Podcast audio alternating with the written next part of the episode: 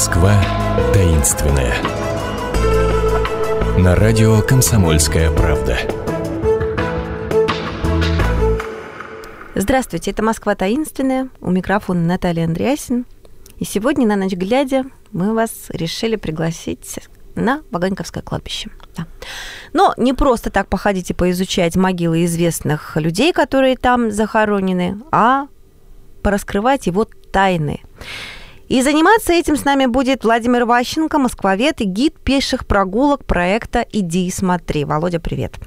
Привет, большое спасибо, что пригласила. С удовольствием поговорим о, э, я это считаю, одном из, одним из самых интересных, об одном из самых интересных э, некрополей нашего города. Там тайн хватает, потому что э, за всю историю кладбища э, там э, было похоронено за 235 лет его существования более, более пол, полмиллиона человек. Более полмиллиона человек.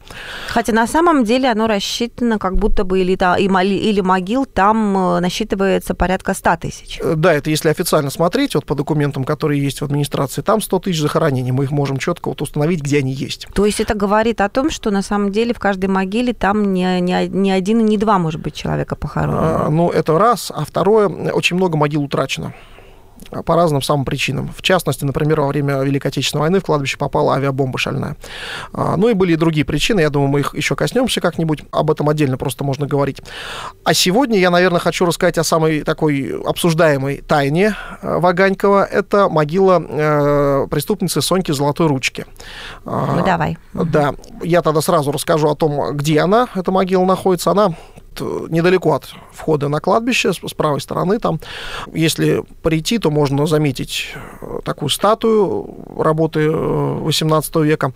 А, но в чем тайна? На самом деле в том, что самой прославленной преступницы, если, конечно, так можно сказать.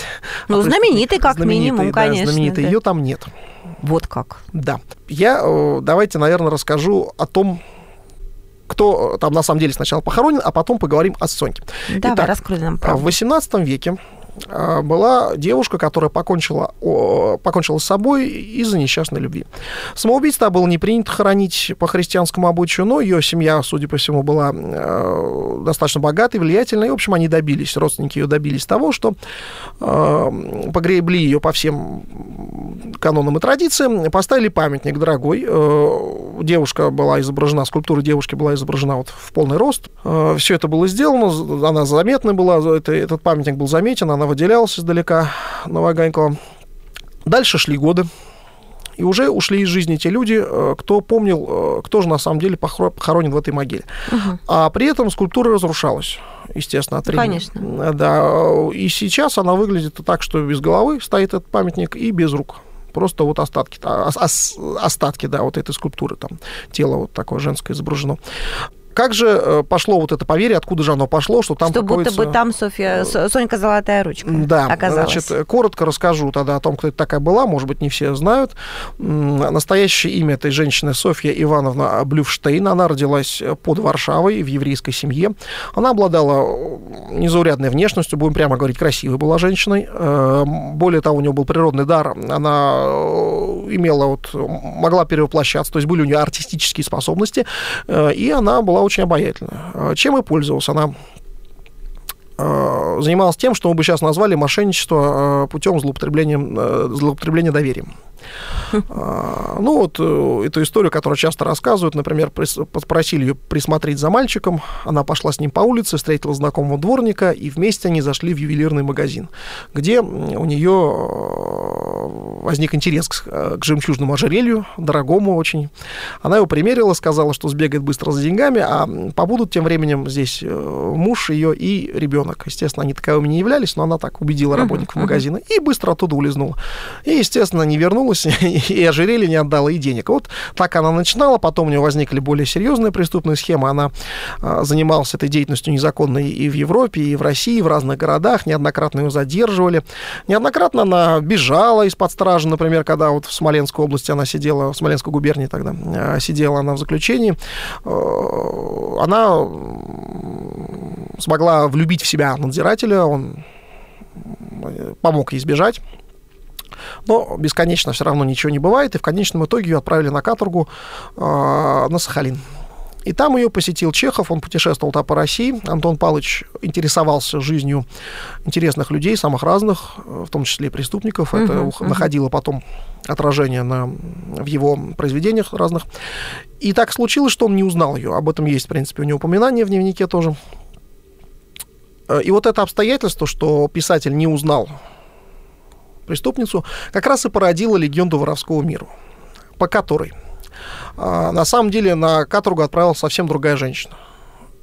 А Сонька якобы осталась а на свободе. Сонька якобы осталась на свободе, совершенно верно. Она продолжила а, обманывать разных людей, и то ее видят в Москве, то в Одессе, то в Харькове, то э, в Варшаве, то снова в Москве. То есть, в общем, там многочисленные всякие ее подвиги описываются угу. в преступном фольклоре.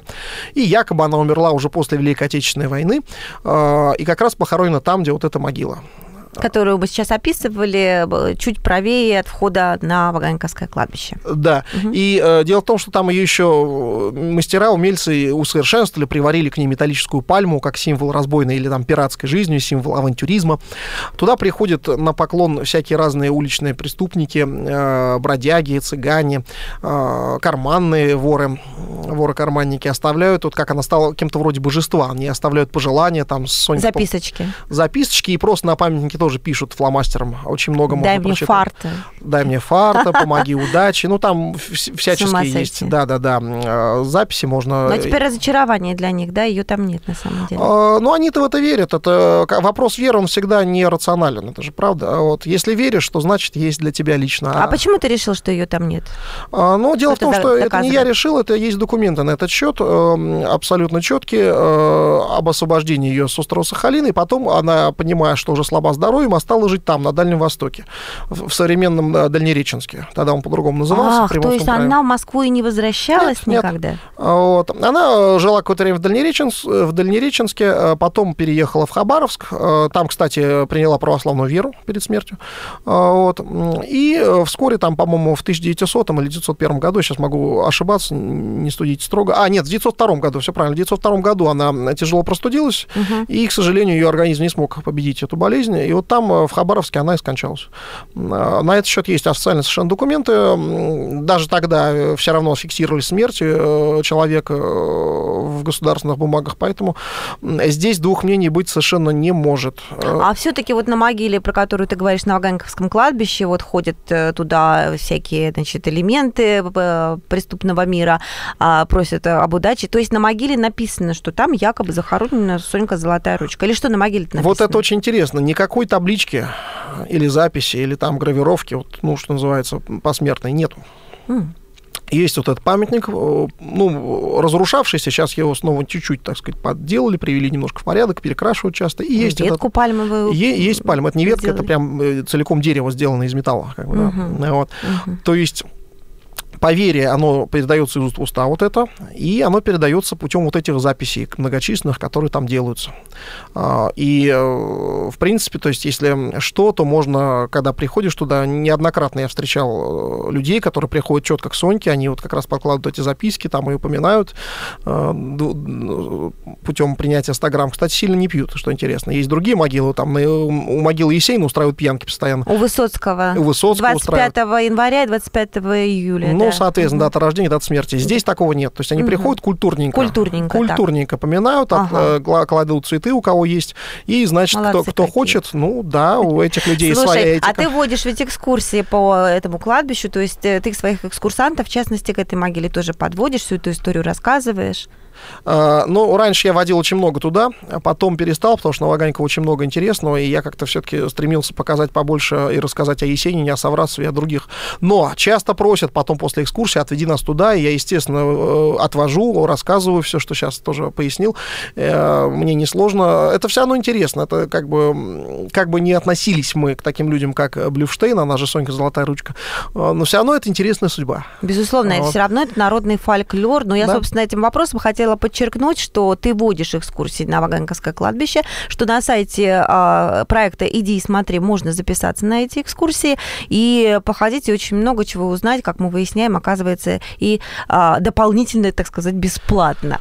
С удовольствием. Будем рады всем гостям, конечно, приходить. Отлично. А, Не сидите дома, выбирайте экскурсии по душе и ходите, изучайте нашу необыкновенную Москву, а мы с вами встретимся через неделю. Счастливо. Всего самого доброго, до встречи.